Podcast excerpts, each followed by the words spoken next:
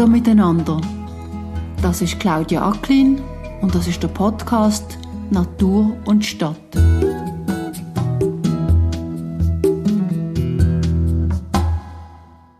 Wir haben ganz viele Leute bei uns in den Workshop, die noch nie Erde berührt haben oder die noch nie ein Sämli genau angeschaut haben oder die das nicht unterscheiden können, das eine vom anderen.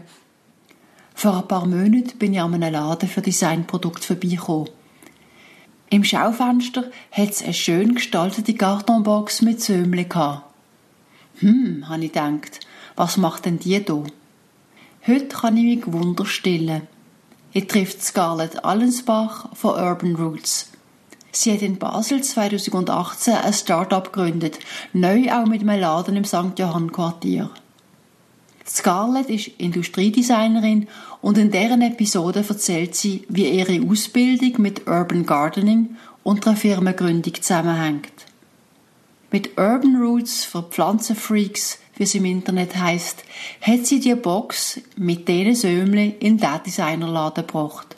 Durch einen Online-Shop können aber noch viel mehr Leute in einer Stadt vom Angebot von Urban Roots profitieren. Die Leute nämlich, die aus ihrem Balkon einen Garten machen wollen. Ist der, der Laden, den ihr jetzt habt, ist der neu? Genau, den Laden haben wir letzten Herbst eröffnet, relativ überstürzt, weil eigentlich haben wir nur ein Büro gesucht. Und dann ist uns der mehr oder weniger angeboten worden. Darum ist er auch noch ein bisschen leer, weil der Herbst ist nicht der ideale Moment ist, um Pflanzen einkaufen.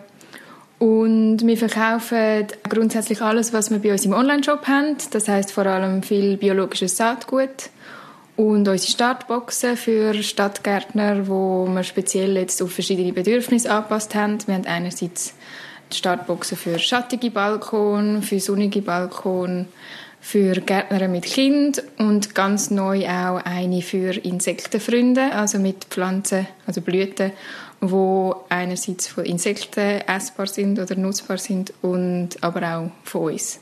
Ja, das ist aber lustig, wenn man da reinkommt, oder? Da hat es eigentlich jetzt auf Anhieb bis auf eure Zimmerpflanzen gar nicht so wahnsinnig viel Grüns. Also draussen haben wir ein paar Pflänzchen. Also das sind ja nicht der klassische Gärtner Bedarf oder irgendwie Setzlinge verkaufen. Die kaufen, verkaufen eigentlich andere Sachen. Genau, also eben, wir haben vor allem Saatgut, das ist so unser Hauptprodukt, das wir verkaufen. Aber was viel wichtiger ist, ist, dass wir zu unseren Produkten vor allem auch die ganzen Informationen mitverkaufen oder mitgeben. Dass die Leute wieder wissen, wie man überhaupt das alles anpflanzen muss. Also die ganze Dienstleistung, eigentlich, die dahinter steht, ist, die Leute wieder dazu zu motivieren, mehr zu wissen oder wissen, wie man kann die eigenen Sachen, eigenes Gemüse auf dem Balkon anbauen. Saatgut, wo bekommen wir das her? Das ist auch nicht so einfach. Nein, es gibt leider in der Schweiz nicht allzu viele Saatgutproduzenten. In dem Maß, wo wir es jetzt einkaufen, gibt es eigentlich nur zwei. Und wir bestellen unser Saatgut bei Sativa. Das wird eben in der Schweiz gezüchtet und rein, ist rein biologisch und auch samenfest. Das heisst, man kann es auch aus, dem eigenen, aus der eigenen Pflanze wieder vermehren. Okay, vielleicht kommen wir nachher noch auf das einmal zurück. Aber komm, wir machen einen kleinen Rundgang das durch, gut, das, ja. Durch das Lädeli. Ich sehe, dort ist es zum ersten, das, ist, das, ist, das kommt mir jetzt bekannt vor. Oder?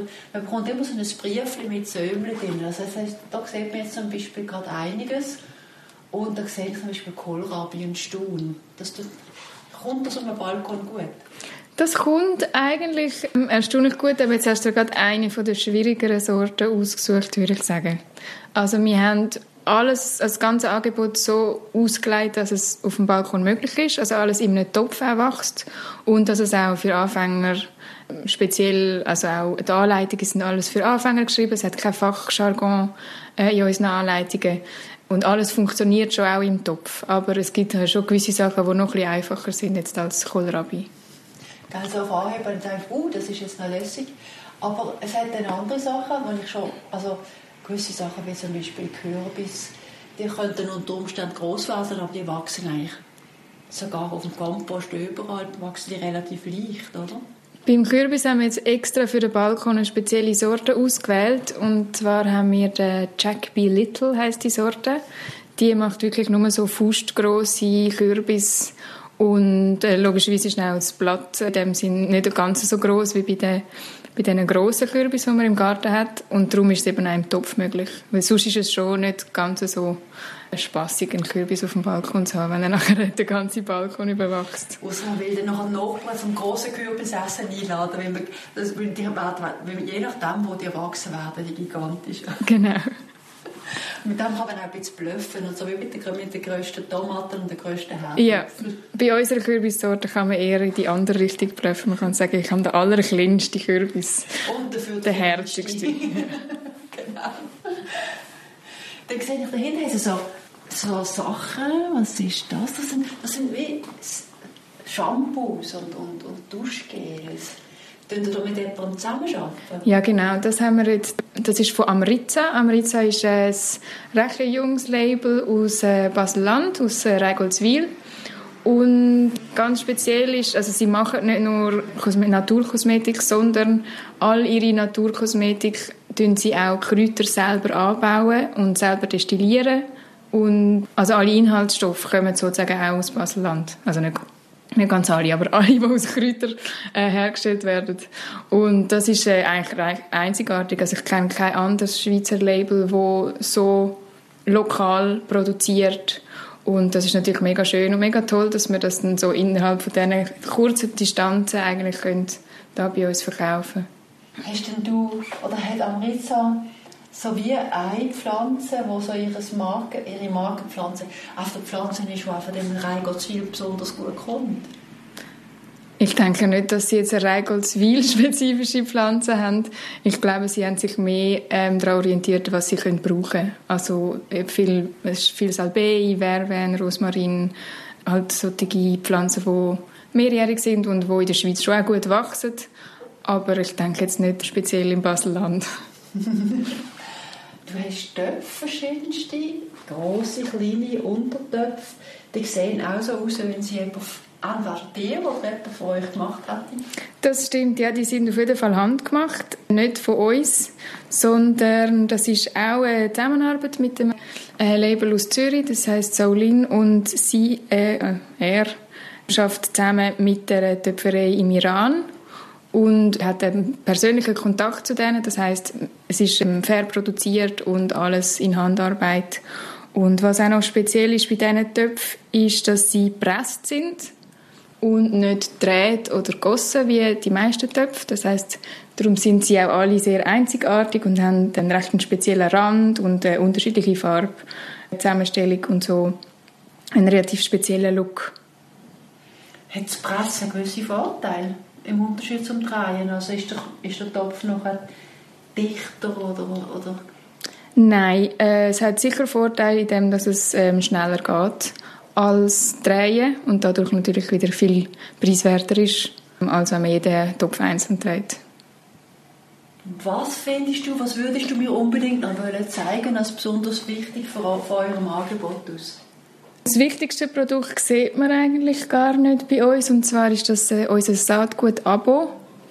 Mit dem haben wir eigentlich angefangen und das hat eigentlich den ganzen Shop überhaupt ausgelöst. Und zwar ist, wenn man mit uns im Abo gärtnert, bekommt man jeden Monat ein Päckchen Saatgut heimgeschickt mit einer Anleitung, wie man das Ganze muss anbauen muss, und kann so eigentlich mit uns ein Jahr lang durchs Jahr durchgärtnern und lernt so wieder jede Saison kennen. Man lernt kennen, welche Pflanze wie wächst, und wird auch jeden Monat mit einem Rezept von uns beglückt, wo man so eigentlich wieder kann die ganze Gartensaison einmal durchleben, ohne dass man gerade aufgeschmissen ist, wenn man das zum Beispiel noch nie gemacht hat. Weil viele Anfänger, die noch nie gegärtnert haben, werden sehr schnell desillusioniert, weil sie anfangen und merken, dass es sie überfordert, oder sie haben zu viele Pflanzen oder zur falschen Zeit angefangen oder die falschen Pflanzen am falschen Ort. Und mit unserem Saatgut-Abo nehmen wir ihnen sozusagen die ganze Planungsarbeit ab und sind gleichzeitig immer auch an ihrer Seite, sodass man eigentlich nie allein ist bei diesem ganzen Abenteuer. Also kann man sagen, euer, euer Zielpublikum sind eigentlich Leute, die eben tatsächlich eben keinen eigenen Garten haben, zum Beispiel, eh nur auf dem Balkon ansäen oder auf dem Fenstersims, und die ziemlich sicher keine Familiengärten besitzen. Genau, ja. Also es ist wirklich alles auf Topfgärten ausgelegt, auch die Anleitungen. Und das ist auch noch so ein Problem, dass vielmals sind die Anleitungen, heisst irgendwie, du musst Radiesli säen in Linie mit vierzig Zentimeter Abstand und dann stehst du auf dem Balkon und denkst, okay, wo soll ich jetzt die zweite Linie Radiesli säen, bitte schön, weil ich habe keinen vierzig Zentimeter Abstand. Und darum haben wir alle unsere Anleitungen extra umgeschrieben für Balkon- oder Terrassengärtner.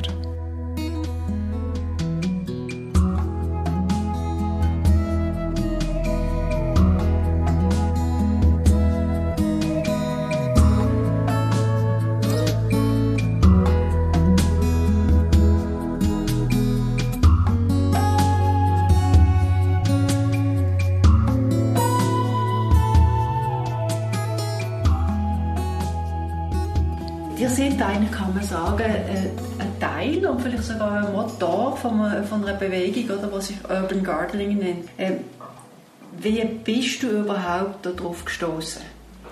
Ich komme selber überhaupt nicht aus dem Gartenbereich. Ich habe Industriedesign studiert und halt immer in der Stadt gelebt und nie einen Garten gehabt. Also eigentlich genau wie meine Zielgruppe. Und habe dann irgendwann gemerkt, es kann ja wie nicht sein, dass das so schwierig ist, an die Informationen zu kommen. Und ich bin von Natur aus eher ein neugieriger Mensch und äh, sehr hartnäckig und habe dann recht viel recherchiert und viel auch experimentiert.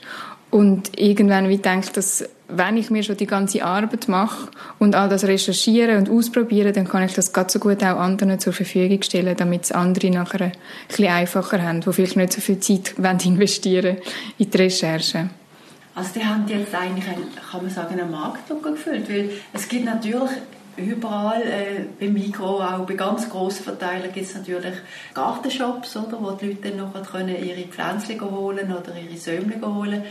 Aber wie du sagst, es, es, es kommt wenig, relativ wenig Information mit. Und das hat, unterschätzt man eben nämlich sehr oft. Gärtner hat ein hohes Frustrationspotenzial. Mhm. Hast du selber er- Erlebnisse gemacht in diese Richtung? Erstaunlich wenig. Aber ähm, ich bin auch nicht ein Mensch, der sich glaub, schnell ähm, frustrieren lässt.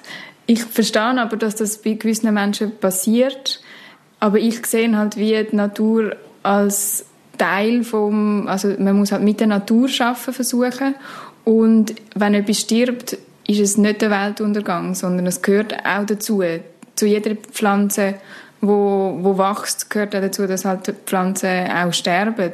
Und gerade wenn man mit Saatgut anfängt, ist das etwas sehr Natürliches. Also keine Pflanze, die Sämchen macht, geht davon aus, dass aus allen Sämchen eine neue Pflanze rauswächst. Das hat die Natur eine Art wie schon einkalkuliert, dass halt ein gewisser Teil nicht, nicht kommt. Und das finde ich einmal noch so ein bisschen tröstend, wenn etwas nicht kommt. Und eben gerade mit Saatgut ist auch die Frustration ein bisschen geringer, weil erstens ist es nicht so teuer, wie wenn man Setzlinge kauft. Das heisst, wenn es mal nicht, nicht funktioniert, kann man einfach wieder neu anfangen und nochmal versuchen. Und sonst einfach wieder irgendwie etwas mit etwas anderem anfangen. Es gibt ja so viele verschiedene Sachen, wo, wo man kann ausprobieren kann. Es ist ja mehr, es soll ja auch Spass machen zum Experimentieren. Es kann ja alles möglich passieren. Innerhalb der Wohnung habe ich einmal angesagt und dann habe ich nicht ganz das richtige Ausmaß von Wasser verwünscht und dann haben sie ja verfaulen. Oder? Mhm. Und dann habe ich probiert, wie in der letzten Minute, weil ich das viel zu spät gemerkt habe, dann ähm, das Gegensteuer zu geben, dann sind sie wieder zu trocken gewesen. Also man muss eigentlich auch, auch wenn man Informationen hat, muss man doch immer auch gut schauen. Das auf jeden Fall, aber man muss auch manchmal auch ein bisschen Geduld haben. Also ich kann zum Beispiel gerade da, wir haben jetzt ja selber auch Setzlinge angesät und bei dem einen hat es jetzt auch ein Pilz drin, wenn du das siehst. Mhm. Aber wie man sieht, trotz dem Pilz wachsen alle Keimlinge eigentlich gut. Und das ist so, zum Beispiel etwas, wo mir viele Kunden sagen, eben wenn sie Pilze haben, also zum Teil richtig so, wie so Champignonpilz, mäßige Pilz oder eben so Schimmelpilz, dass sie sofort das Gefühl haben, oh, das ist schlecht, das ist etwas nicht gut. Und natürlich Schimmelpilz ist äh, meistens nicht ein gutes Zeichen oder ein Zeichen, dass man zu viel Wasser gegeben hat. Aber Pilze sind eigentlich auch Teil von, von der Erde und in dem Fall ist das mit zehn halt einfach schon in der Erde drin gewesen. Das muss nicht unbedingt schaden. ähm, einem Setzling. Es, ist, ähm, es gibt ganz viele, wo, wo, wo dem trotzdem können wachsen können. Und darum habe ich das jetzt nicht aufgegeben, sondern ich habe einfach gedacht, ja gut, ich, ich schaue jetzt das eben, dass ich sicher mal nicht allzu viel Wasser gebe, aber überleben tut es wahrscheinlich trotzdem. Also eine andere grosse Frustrationsquelle natürlich noch mehr im Freilandgärtner. Das sind, das sind halt verschiedenste Schädlinge, oder? Da kommen halt dann irgendwie mal die Schnecken. Also von meinen Erdbeeren letztes Jahr habe ich glaube vielleicht höchstens ein Drittel können ernten. Es hat auch viele Schnecken gehabt letztes Jahr. Und dann will man aber auch die nicht mit Chemie umbringen, oder? Also es ist ein bisschen komplizierter geworden. Können dir da auch helfen, wenn es, sagen wir mal, es kommen vielleicht auch kommt vielleicht ein Insekt oder eine Raupe oder von davon fressen? Was, was, was, was sagen dir denn die Leute? Also grundsätzlich tun wir nur biologisch gärtnern. Das heisst, wir sagen den Leuten sicher mal nicht, Chemie zu verwenden und auf keinen Fall Pestizide oder Insektizide. Wir haben vom Balkon natürlich einen grossen Vorteil, dass es äh, fast keine Schnecken hat oder dass es die Schnecken so hoch nicht aufschaffen. Das ist eigentlich schon mal sehr toll.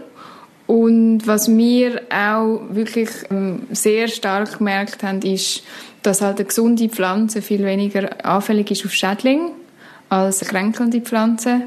Und dass das, ich finde, Prävention ist eigentlich immer die beste Lösung, dass man einfach versucht, möglichst starke und gesunde Pflanzen anzuziehen und auch eben zu schauen, dass die Erde genug Mikroorganismen hat, dass man zum Beispiel Würmer äh, kann man auch auf dem Balkon äh, einsetzen, dass man alles schaut, dass eigentlich das Ökosystem möglichst intakt ist, auch wenn man jetzt äh, keine Ahnung, zehn Meter über dem Boden gärtnert. Und durch das habe ich jetzt zum Beispiel viel weniger Schädlinge als viele von meinen Kunden.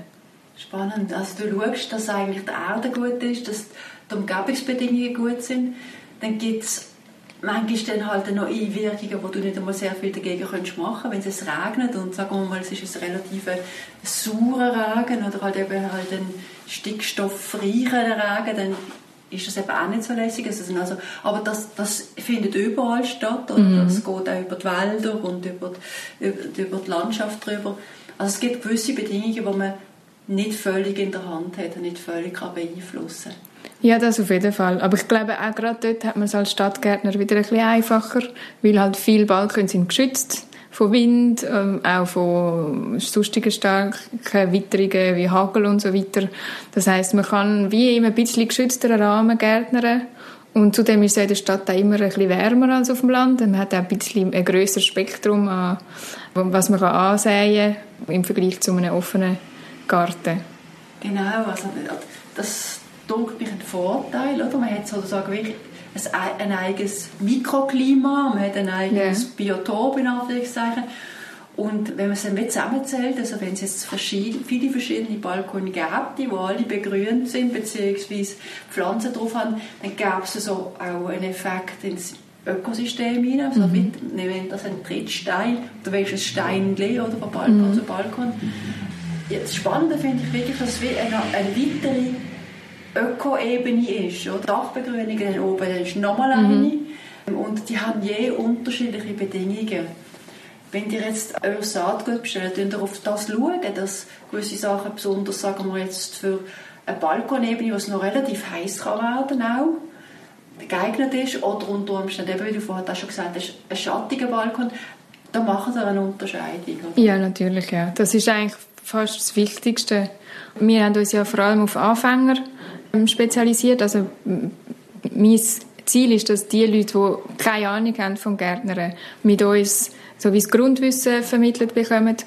Und der Fehler, den die meisten am Anfang halt machen, ist, dass sie die, sich die Pflanzen aussuchen, die sie besonders gerne hätten und nicht die, die bei ihnen halt besonders gut wachsen würden. Oder auch ganz viele gar nicht wissen, zum Beispiel, wie sonnig ist es überhaupt auf ihrem Balkon. Oder nur schon die Definition, sonnig und schattig. Also das ist ja wie, eben auf jeder Pflanze steht es zwar drauf, eben für Sonne, Halbschatten, aber was heisst es überhaupt? Wie viele Sonnenstunden ist Sonne? Das erklärt einem ja schon mal niemand. Und das sind so dort die Punkte, die wir eigentlich ansetzen und dann eben darum auch die, die ersten zwei Saatboxen entwickelt haben, extra für Sonne und einen schattigen Standort, damit man das schon mal diesen Fehler nicht macht und versucht, Oberschienen im Schatten zu ziehen. Kannst du mir gerade ein Beispiel sagen, für was sehr gut auf dem schattigen Balkon kommt, weil das ist nicht so einfach. Ich habe einen sehr schattigen Garten. Ich muss immer wieder ausprobieren. Und was vielleicht besonders gut auf einem, wirklich sagen wir mal, sehr heißen Balkon kommt. Also für den schattigen Balkon empfehlen wir grundsätzlich alle Salate. Alles, was so blattgemüsemässig. Und mein persönlicher Favorit sind Radiesli.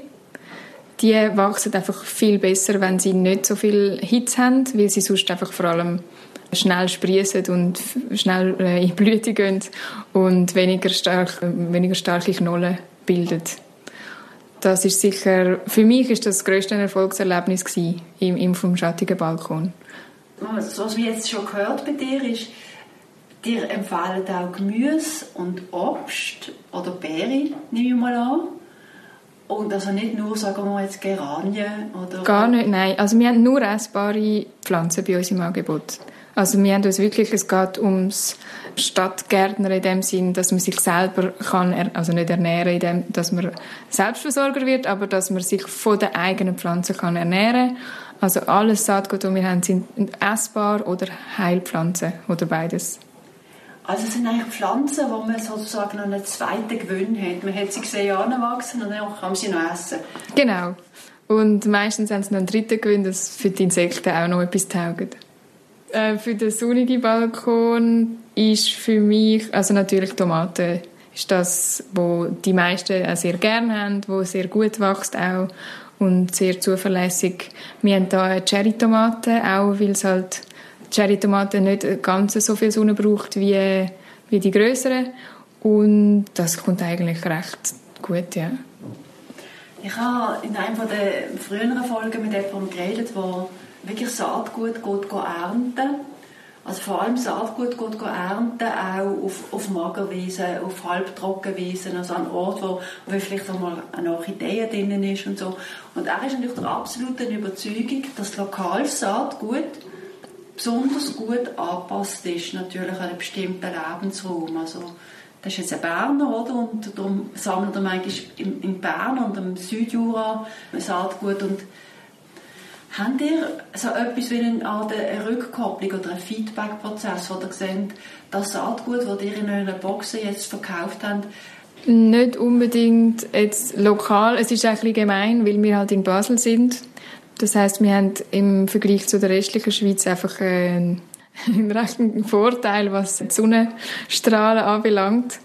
Darum ist es eigentlich nicht so aussagekräftig. Aber was wir machen, ist natürlich also alles einmal testen bei uns, zuerst auf dem Balkon, und zum schauen, wie es kommt. Und wir tun ja auch das Teilen auf Instagram. Also das ist eigentlich so eben Teil von unserer Vermittlungsarbeit auch, dass die Leute können schauen, wie es bei uns wächst und wenn es bei uns wächst, dass sie sich wie können an etwas festheben auch und dann sehen, ah, okay, jetzt sie tun jetzt Tomaten raus schon oder noch nicht, oder ähm, dass sie wie auch wissen, wann wir was machen und dann sich so können uns anschliessen.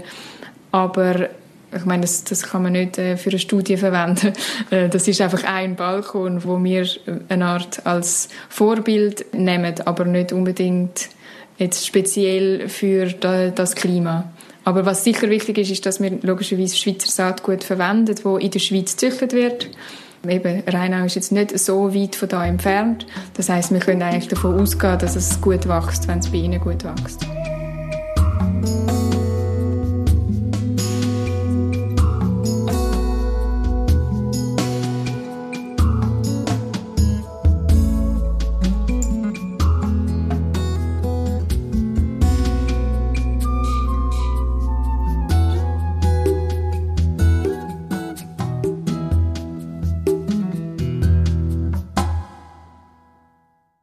Basel hat zwar sehr viel Sonne, aber es hat leider auch sehr viel Hitze. Es ist eine Hitzeinsel und insofern ist sie auch fast wieder ein Experimentierlabor, weil sie eben so heiß ist hier. Und wenn man sich auch überlegt, was, was, was für Arten wenn wir in Zukunft hier ansehen oder was für Bäume wir hier pflanzen, wo irgendwie die Hitze und dann im Winter noch Unwetter und plötzliche Schneelasten irgendwie überleben müssen. Also, das ist ein bisschen wie ein Experimentierlabor, da denkt mich. Auch noch, das haben wir mal der Stadtgärtner von Basel gesagt, der oberste Stadtgärtner, er hat gefunden, Basler, weil sie eben kein Land rundherum haben, haben eine sehr eine grosse Sehnsucht nach Natur. Also politisch könnte man es vielleicht definitiv so mit nachvollziehen, aber jetzt nicht speziell mehr als zum Beispiel Zürich, wo ich jetzt herkomme. Und wir haben ja Land rundum.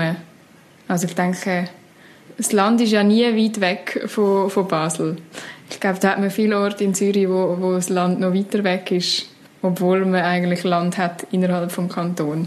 Ja, das ist wohl die grössere Anlage.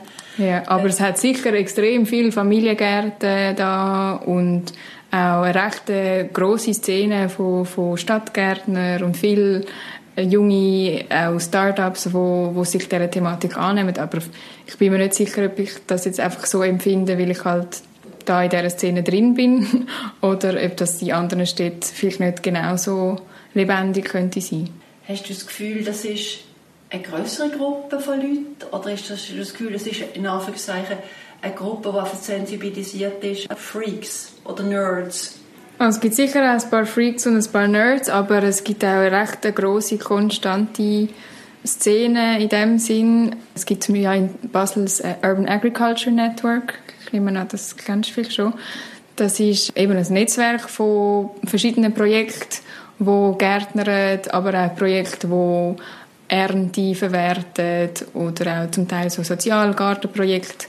Und die sind sehr stark aktiv und sehr gut vernetzt auch und auch sehr wertvoll für, für eine Stadt wie Basel, wo wir auch Mitglied sind. Und dort, also wenn ich jetzt, seit wir dabei sind, einmal haben die Projekte jetzt nicht, haben jetzt wenig aufgehört oder sind eigentlich immer noch mehr dazugekommen. Also ich denke, das ist auf jeden Fall viel Konstanz drinnen und auch ein steigendes Bedürfnis danach. Also du hast gesagt, du hast mit deiner Idee zweitausendachtzehn angefangen und du hast gesagt, die Motivation war, dass du eigentlich die Informationen für einen Teil, die du selber hast, mühsam zusammensuchen. Ist das wie am Schluss von deiner Ausbildung gesehen und du hast gefunden, das wäre für mich jetzt der Weg, den ich könnte gehen als Designerin, wo sonst in Anführungszeichen vielleicht eher Industrieprodukt oder, oder Konsumprodukt hättest jetzt gestaltet. Ich finde es doch noch einen relativ starken, sagen wir mal, Richtungswechsel. Also Richtungswechsel ist vielleicht der falsche Ausdruck. Also es ist erstens ist es eben nicht meine erste Firma, die ich gegründet habe, sondern die zweite. Ich habe nach dem Studium Söder gegründet mit drei Kollegen. Das ist ein Label, wo wir verschiedene Produkte designt haben, wo wir einfach lokal produziert haben. Von Möbel über Accessoires bis Kosmetik. Äh, heute machen sie nur noch Kosmetikprodukte selber in der Schweiz. Und das heisst, ich habe, obwohl ich Industriedesign studiert habe und das sehr industriell tönt, habe ich mich von Anfang an für die lokale und nachhaltige Produktion entschieden und habe eigentlich nie in einem anderen Bereich mich eingebracht oder nicht einmal, nicht einmal irgendwo geschafft, wo, wo man nicht nachhaltig produzieren äh, hätte können. Und das heisst, für mich ist das jetzt nicht ein mega Sprung gewesen, aber das ganze Gartenwissen, das habe ich natürlich nie können. Also das habe ich alles mir autodidaktisch beigebracht. Das heisst, das ist schon noch ein rechter Sprung gewesen. Und das hat sich mehr durch das ergeben, dass ich dann bei Söder eben ausgestiegen bin und nachher wie ein Jahr lang mich äh, neu orientiert habe und verschiedene Aufträge angenommen habe, einfach um ein bisschen auszuprobieren, was, was alles noch da ist und was ich alles Lust hätte zu machen. Und habe dann wie gemerkt, dass eigentlich das das ist, was mir am meisten Freude macht, weil ich einfach wirklich gerne in der Natur bin und gerne mit Pflanzen zu tun habe und ich natürlich das mit einem eigenen Label auch sehr gut mit meinem Designwissen kann verbinden. Du hast eine Art Entrepreneurial Gene, also du hast irgendeine Art so einen Unternehmensgene. Wo hast du denn das her? Das ist eine gute Frage, ich kann es dir nicht so genau beantworten, aber ich denke, das ist mein... Für mich hat das recht viel eigentlich mit Design zu tun. Also ich habe das Studium ja nicht umsonst ausgewählt, weil im Design geht es ja darum, etwas zu kreieren, etwas zu kon- also konzeptionell überlegen, wie, wie man etwas kann auf die Beine stellen kann. Ob das jetzt ein Produkt ist, wie irgendwie ein Stuhl, oder ob das ein Label ist oder ein Logo, ist eigentlich schlussendlich irrelevant.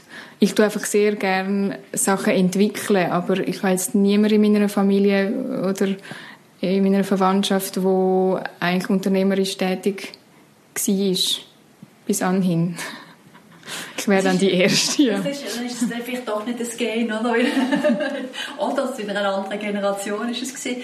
Ähm, was ist für dich jetzt, für deine Firma, der, der nächste Horizont? Oder wo denkst du, wo stehst du jetzt? Sind ihr am Konsolidieren von dem, was ihr habt? Oder denkt ihr schon wieder über neue Sachen nach? Ich denke, wir sind jetzt gerade so am heikelsten Punkt bei einem Start-up. Das ist das dritte Jahr jetzt. Ähm, es entscheidet sich eigentlich jetzt in, den nächsten, ja, in dem und im nächsten Jahr vielleicht, ob wir wieder Sprung schaffen, das richtig zu etablieren, dass es, sagen wir, eine richtige Firma ist und eben nicht bei einem Start-up bleibt, dass man sich ja, kann auf dem Markt durchsetzen kann. Oder ob es wie einfach mehr so auf dem Level bleibt, wie es jetzt ist. Darum, ich habe natürlich grosse Ambitionen für die nächsten Jahre. Und bin jetzt aber noch, momentan noch ein bisschen am herausfinden, was die genau sind. Also in welche Richtung ich weitergehen will und ja auch also persönlich, wie, wie stark ich in das involviert sein oder wie fest ich das vielleicht auch über anderem könnte abgeben. Also etwas, was mir so durch den Kopf geht, spontan ist, es ist, im Moment hat es sicher sehr stark noch mit der Schweiz zu tun, mit, mit, mit der Region und es soll ja letztlich eine Dienstleistung an die Stadtgärtner mhm. von einer Stadt sein, von Schweizer Städten vielleicht vor allem auch. Das, der Schweizer Markt selber ist oft ein bisschen klein oder, für das. Vielleicht gibt es eine Möglichkeit, irgendwie fast für eine Art Netzwerkorganisation aufzubauen und in anderen Ländern auch regionale Initiativen zu haben. Also wie siehst du, das ist es nicht eigentlich ein bisschen begrenzt dadurch, dass es eben regional ist? Doch, auf jeden Fall, ja. Das ist so der, äh, ja, der grösste Nachteil, wenn man lokal produziert, dass es halt lokal ist und sollte lokal bleiben in meinen Augen auch. Das weiss ich noch nicht genau, ob das, also in meinen Augen ist der Schweizer Markt noch genug gross, vor allem, wie du ja gesagt hast, wir haben eigentlich wirklich, äh, wir sind in einer Marktlücke und wir haben keine Konkurrenz praktisch. Von dem her, solange wir da noch allein sind, ist der Markt relativ gross. Aber ja, es sind schon auch Ideen da, von eben das auszuweiten auf andere Länder. Aber dann müssen wir halt in jedem Land eine komplett neue Produktionskette aufbauen. Und das ist natürlich mit recht hohen Kosten und sehr viel Aufwand auch wieder verbunden. Was siehst du, ist eigentlich der nächste Schritt für die Community? Also für die Leute, die jetzt eigentlich Anfänger sind, hast du das Gefühl, die brauchen euch denn noch oder werden die dann mal selbstständig? Also, und wie, wie stark braucht man die Community? Also muss man die wirklich, muss man da eigentlich im Kindergarten anfangen und das anfangen wie aufbauen? Blöd gesagt, was denkst du, ist so eine übergeordnete Vision, die du hättest für die Stadtgärtner in, in einer Stadt? Also mein Ziel ist natürlich schon, dass sie selbstständig werden und dass es dass eigentlich eben, es ist nicht so viel Wissen, das man braucht. Man muss eigentlich nur einen Anfang... Hallo! Hey. Hallo! Sorry, ich gebe gerade noch ein Interview. Ah, kannst du reden? Nein, nein, wir sind, wir sind bald, bald fertig. Dann machen wir wenigstens mal eine Pause. Alles klar. ähm, Was habe ich gesagt? Du würdest eigentlich gerne, dass sie sich dass sie selbstständig werden. Ah, genau. Weil eben, also... Ja, es klingt jetzt wirklich doof, aber es ist eine Art wie eine Hilfe zur Selbsthilfe. Also es geht ja nur darum, mal den Mut den Leuten zu geben, dass sie etwas anfangen können und dass sie sich mal getrauen, irgendetwas anzuheben oder blöd gesagt, nur mal, einfach mal Erde anlangen. Wir haben ganz viele Leute bei uns in der Workshop, die noch nie Erde berührt haben oder die noch nie äh, Sämling genau angeschaut haben oder die das nicht unterscheiden können, das eine vom anderen. Und sobald man das einmal gemacht hat, dann hat man hoffentlich den Mut, um das vielleicht mal auch selber auszuprobieren oder zu experimentieren und dass man eigentlich uns dann ja, nicht unbedingt noch, noch braucht, aber dass man bei Fragen natürlich immer auf uns zurückkommen kann.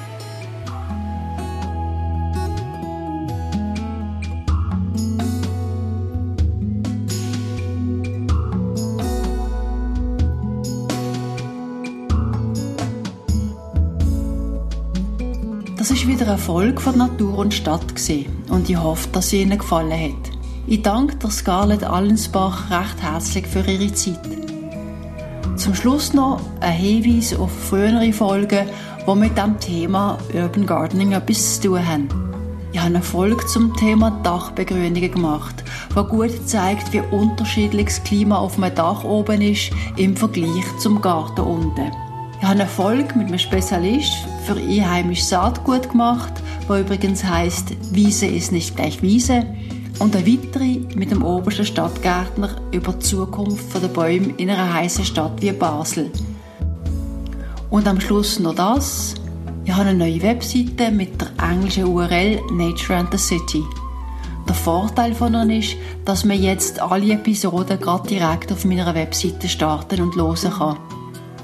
Alle, die wollen, können aber auch wie immer die neueste Folge auf Apple oder Google Podcast oder auf Spotify abonnieren und hören.